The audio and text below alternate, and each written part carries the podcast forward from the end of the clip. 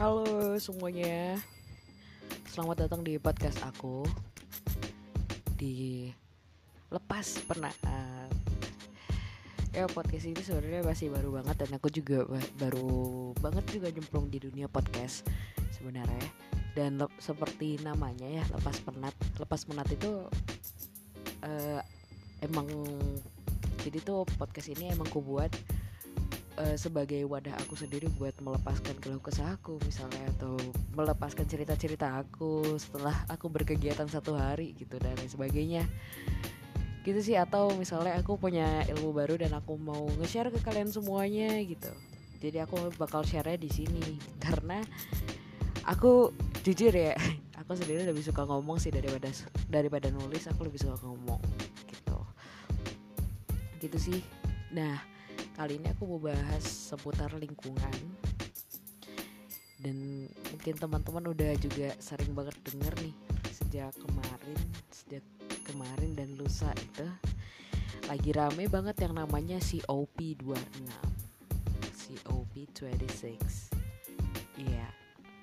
Mungkin banyak juga sih yang udah tahu tapi banyak juga yang belum tahu. Dan eh, di dalam podcast ini mari kita bahas soal COP ini. Nah sebelumnya aku sendiri eh, sebenarnya nyangka gak nyangka juga sih. Jadi teman aku ada dua orang dia bisa ikut ke COP ini ke Glasgow itu mewakili Republik Indonesia bersama dengan Ibu Menteri dan juga Bapak Presiden Republik Indonesia Pak Jokowi. Itu bareng-bareng ke Glasgow untuk mewakili youthnya Indonesia. Dan aku kenal mereka itu dari Green Leadership Indonesia gitu. Jadi saat itu ceritanya dari kementerian sendiri itu ngasih slot ke Green Leadership Indonesia dua orang buat ikut ke Glasgow. Dan modelnya sendiri di Green Leadership ini itu nanti bakal ada eh, seleksi gitu sih buat yang ikut ke Glasgow gitu. pertamanya jadi teman-teman semua itu bikin esai. Lalu kalau esainya sudah lolos itu nanti lanjut ke wawancara gitu. Dan yang daftar sendiri dari internal green leadership itu ya banyak gak banyak lah gitu. Tapi menurutku lumayan lah lumayan rame juga yang daftar. Banyak yang pengen juga ke Glasgow. Jadi persaingan yang cukup ketat lah dari orang-orang hebat itu dicari yang paling hebat atau yang paling mampu lah buat ikut ke Glasgow gitu. Dan akhirnya yang lolos di akhir itu ada dua orang ini temanku dua orang temanku namanya Nina dan Akbar gitu dan mereka ini di Glasgow nanti seminggu lebih ya hampir dua minggu dari tanggal kalau nggak kalau nggak salah dari tanggal 31 tuh mereka udah nyampe gitu.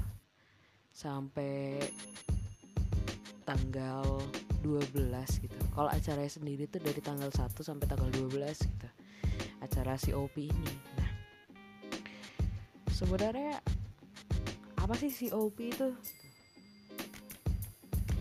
Kalau dari kepanjangannya ya COP itu Conference of the Parties 26 tuh menunjukkan angkanya yang ke 26 uh, ini nih forum yang cukup besar ya karena levelnya udah internasional banget dan dikabarkan itu ada sekitar 197 negara yang terlibat pertemuan untuk ya membicarakan isu perubahan iklim gitu. Jadi kalau misalnya teman-teman juga pernah dengar yang namanya UNFCCC. Nah, UNFCCC itu kayak sebuah perkumpulan gitu buat membahas perubahan iklim sendiri dan acaranya yang namanya COP begitu. Kalau UNFCCC sendiri hmm, itu kepanjangannya United Nations apa apa-apa gitu. Aku jadi nyari dulu nih aku lupa F ya. F apa sih gitu malu banget. INFCC nih INFCC United Nations Framework Convention on Climate.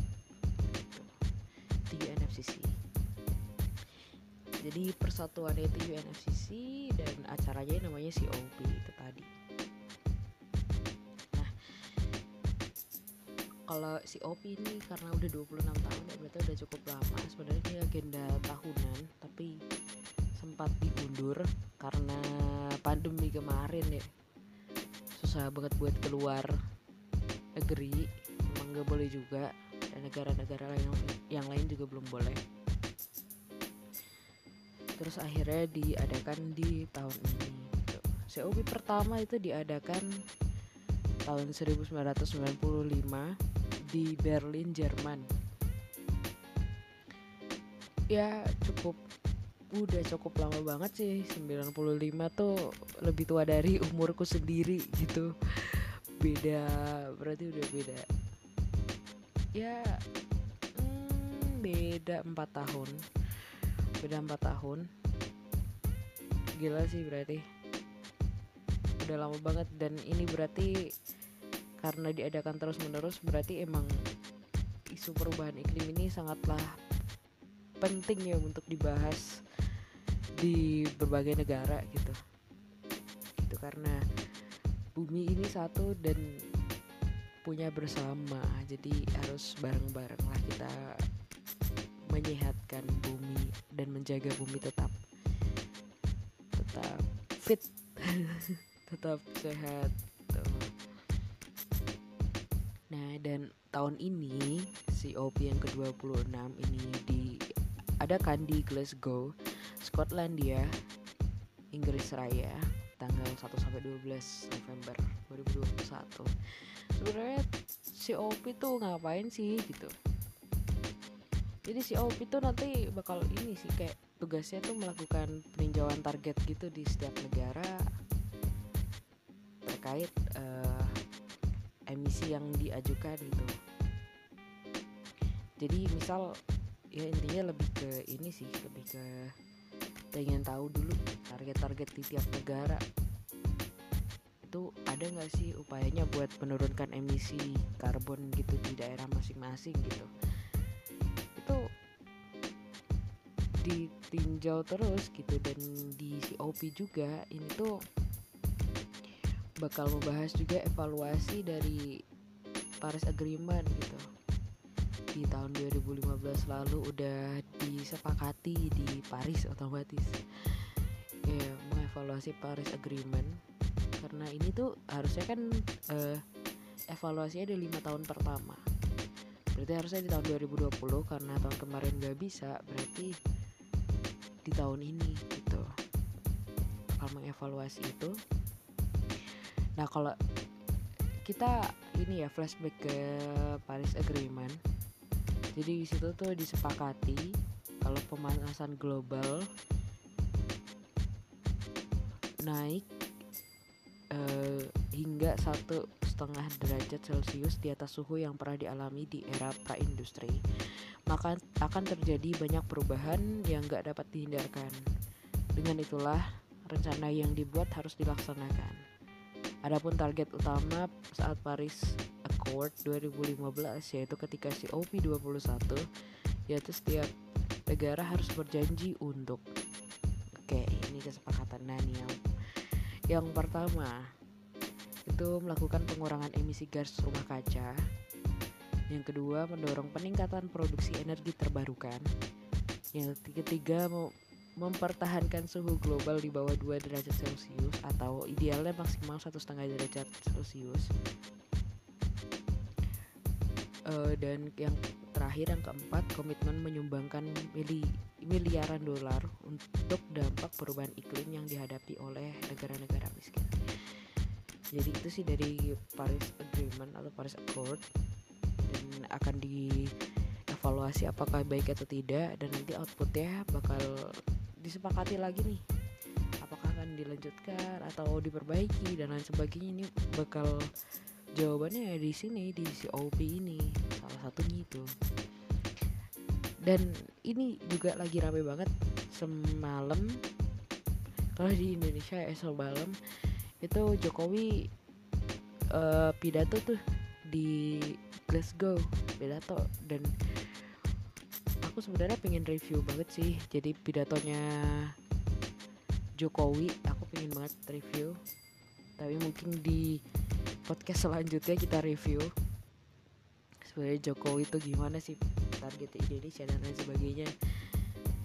Aku pengen banget. Jadi ditunggu di sesi 2 nya jadi sekarang kita adalah intro bahas COP dan UNFCCC dulu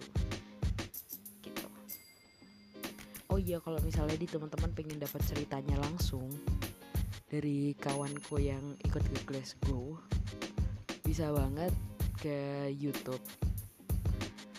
Uh, YouTube-nya Inspirit teman-teman. Jadi itu bakal ada kabar terus nih setiap hari. Setiap hari temanku ini yang namanya Nina dan Akbar ini bakal laporan terus gitu. Soal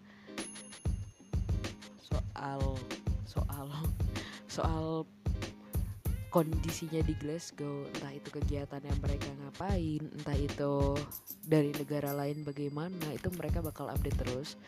Bakal ada live story lah otomatis gitu. Jadi teman-teman juga bisa mengunjungi YouTube-nya Inspirit. Eh, nama acaranya nama segmennya itu adalah Bising Iklim gitu yang bawain itu inisiatifnya dari teman-teman Green Leadership Indonesia chapter Malang. Itu inisiatif karena kebetulan Nina itu orang Malang dan jadi teman-teman yang Malang yang lain tuh pengen banget bu buat bikin wadah buat Nina bercerita juga gitu. Biar pemuda-pemuda yang peduli iklim di Indonesia juga bisa ikut update lah gitu. Jadi aduh aku sekali lagi aku, aku sekali lagi mau bilang jangan lupa eh kalau teman-teman masih penasaran juga bisa tonton Inspirit Bising Iklim. Yang bawain adalah Didi dan Arima gitu. Mungkin sekian dulu dari COP 26 dan UNFCCC nanti di sesi 2 nya kita bakal review pidatonya Jokowi video video pidatonya Pak Jokowi di sini di part 2 nya ya pokoknya di Glasgow. Gitu kita bakal review Pak Jokowi pidato di Glasgow. Tunggu di tunggu part 2 nya kok aku jadi belibet sih? Grogi sorry banget. Baru pertama kali podcast kan. Bawa ditunggu. Oke. okay. Sampai jumpa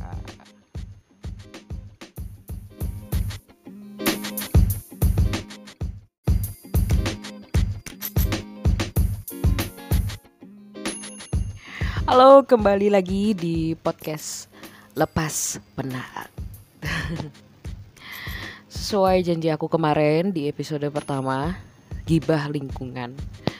Kali ini aku bakal review review pidato Presiden Jokowi di pembukaan COP26 di Glasgow, Inggris.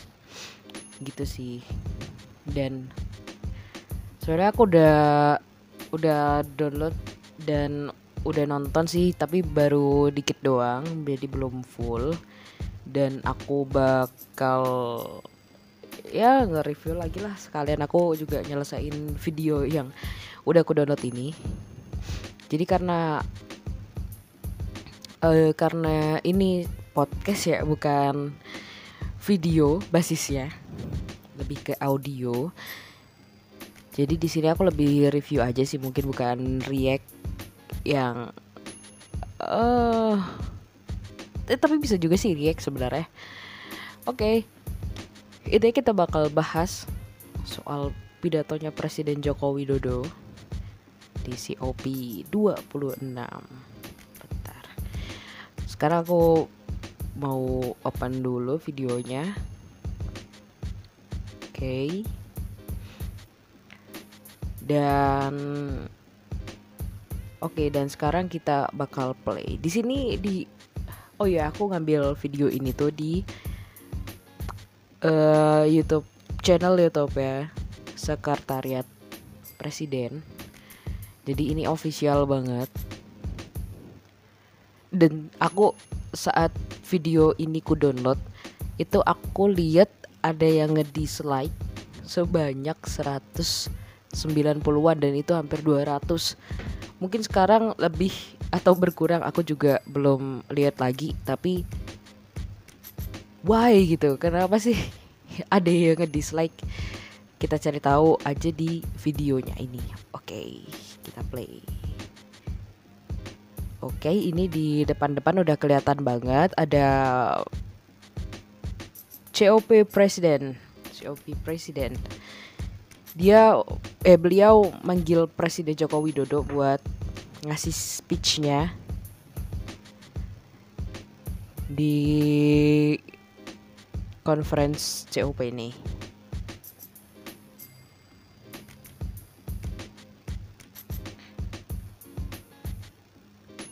Oke.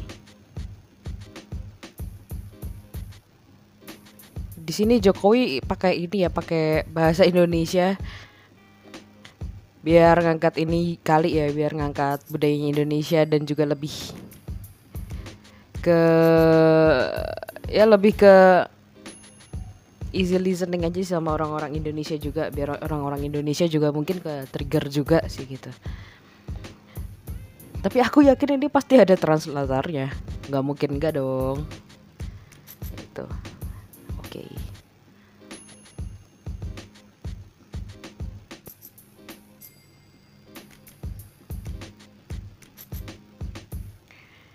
di sini beliau pokoknya bilang sih uh, oke okay, Indonesia tuh emang punya sumber daya alam yang gede banget emang.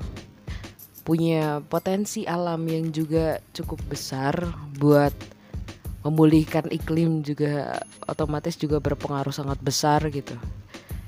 Dari jumlah hutannya yang meskipun udah berkurang banyak tapi tetap jumlahnya masih banyak banget sih dibandingkan negara-negara yang lain apalagi Singapura. Eh guys sorry sorry sorry. Wiu wiu nanti. Ya untung aja nanti apa podcastku masih kecil gitu. Tapi gak apa-apa. Oke sih Indonesia punya potensi alam yang besar banget buat buat ini berkontribusi iklim di dunia.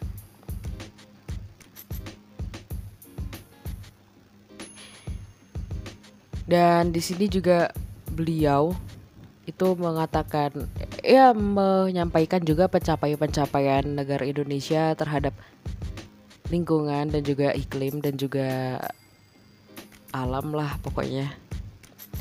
Di sini beliau menyampaikan kalau Indonesia itu udah berhasil juga menurunkan laju deforestasi secara signifikan di tahun 2020. Itu itu keren banget gak sih gitu. Terus ke kebakaran hutan juga kata beliau turun 82% di tahun 2020 itu juga pencapaian keren banget. Meninjau tahun 2018 ya kalau nggak salah. Atau 2019 itu kan ada kebakaran yang gede banget kan di Riau yang wah gede banget lah dulu sampai banyak banget orang yang aksi-aksi gitu. Itu banyak banget. Oh ya kalau nggak salah ini setahun 2000 eh tahun 2018 sih kayaknya. Eh tahun 2019 ya tahun 2019 itu di Riau ada kebakaran gede banget. Dan ya keren banget ya di, tahun di tahun 2020 ini udah berkurang 82% gitu. Wah itu keren banget gitu.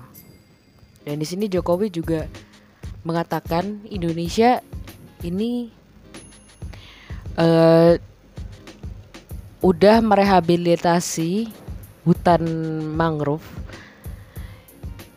itu seluas apa ratusan ribu hektar gitu gila keren banget bro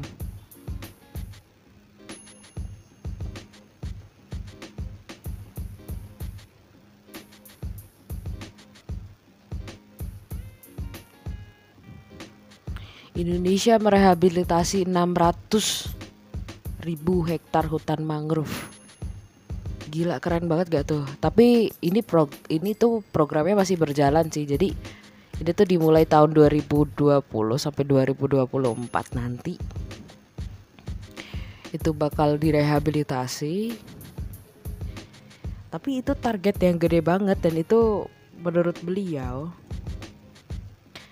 itu uh, jadi hutan mangrove yang terluas di dunia gitu. Ih, keren banget gak sih? Terus di sini juga beliau katanya ngomong kalau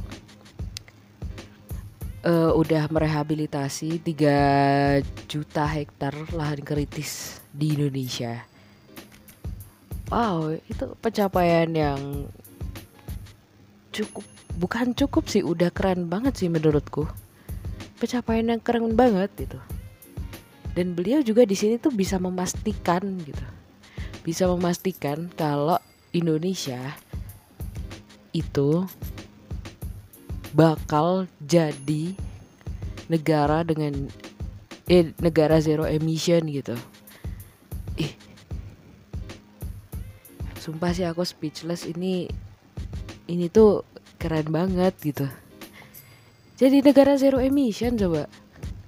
Dan dia dia juga nambahin kurang dari 2030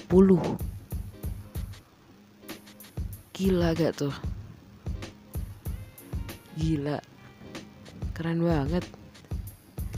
Zero emission kurang dari 2030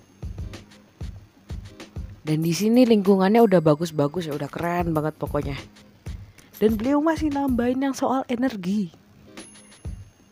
Pertama, katanya mau membangun uh, tenaga surya gitu yang terbesar se-Asia Tenggara dan masih banyak banget tuh energi pembangunan energi yang ramah lingkungan tuh banyak banget gitu. Gitu. Gokil gak tuh? Bisa-bisanya lingkungan lingkungan sama energi itu lajunya tuh barengan gitu. Lajunya tuh beriringan itu menurutku susah banget gitu. Karena misal kayak mungkin aku aku pernah dengar ya. Aku pernah dengar katanya kalau misalnya mau energinya baik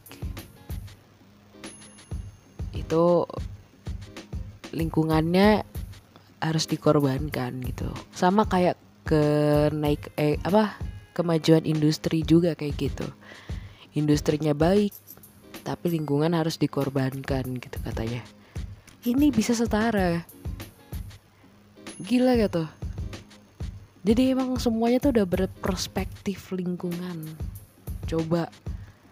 Gokil.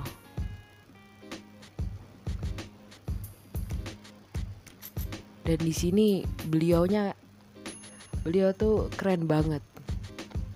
Yang paling aku salut dari pidato ini adalah beliau bilang nih Indonesia udah bisa gini gini gini gini. Udah dijabarin tuh. Indonesia terhadap perubahan iklim tuh kemajuannya udah kayak gimana dan sedang berprogres apa dan besok mau kayak gimana itu udah dijabarkan dan kita optimis terus untuk menjadi negara zero emission sebelum tahun 2030 Indonesia-nya maksudnya. Indonesia-nya udah optimis. Dan di sini beliau Pak Jokowi itu menekankan kalian negara maju bisa ngasih apa? Gitu. Gila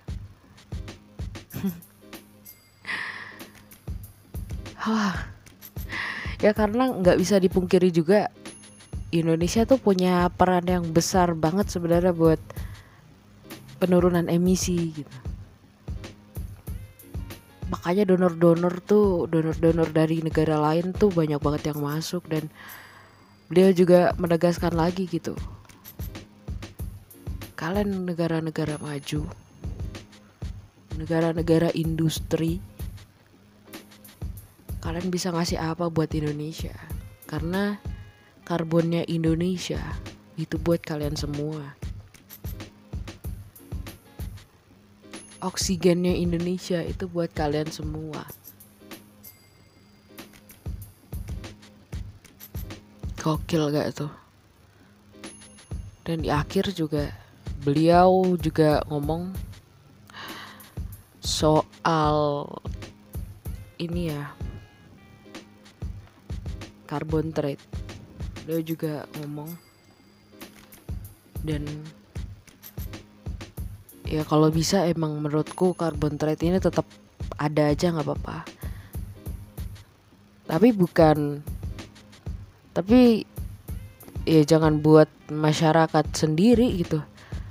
Tapi buat yang lain juga gitu buat negara-negara lain dong gitu karena masyarakat kan juga ikut berpartisipasi dalam ini dalam penghijauan Indonesia juga kayak misal upaya-upaya minim sampah kayak gitu.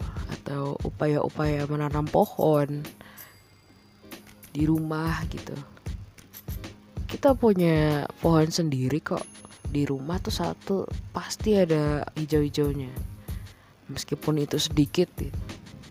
pasti ada dan gak pokoknya jangan sampai inilah perdagangan karbon ini buat masyarakat sendiri.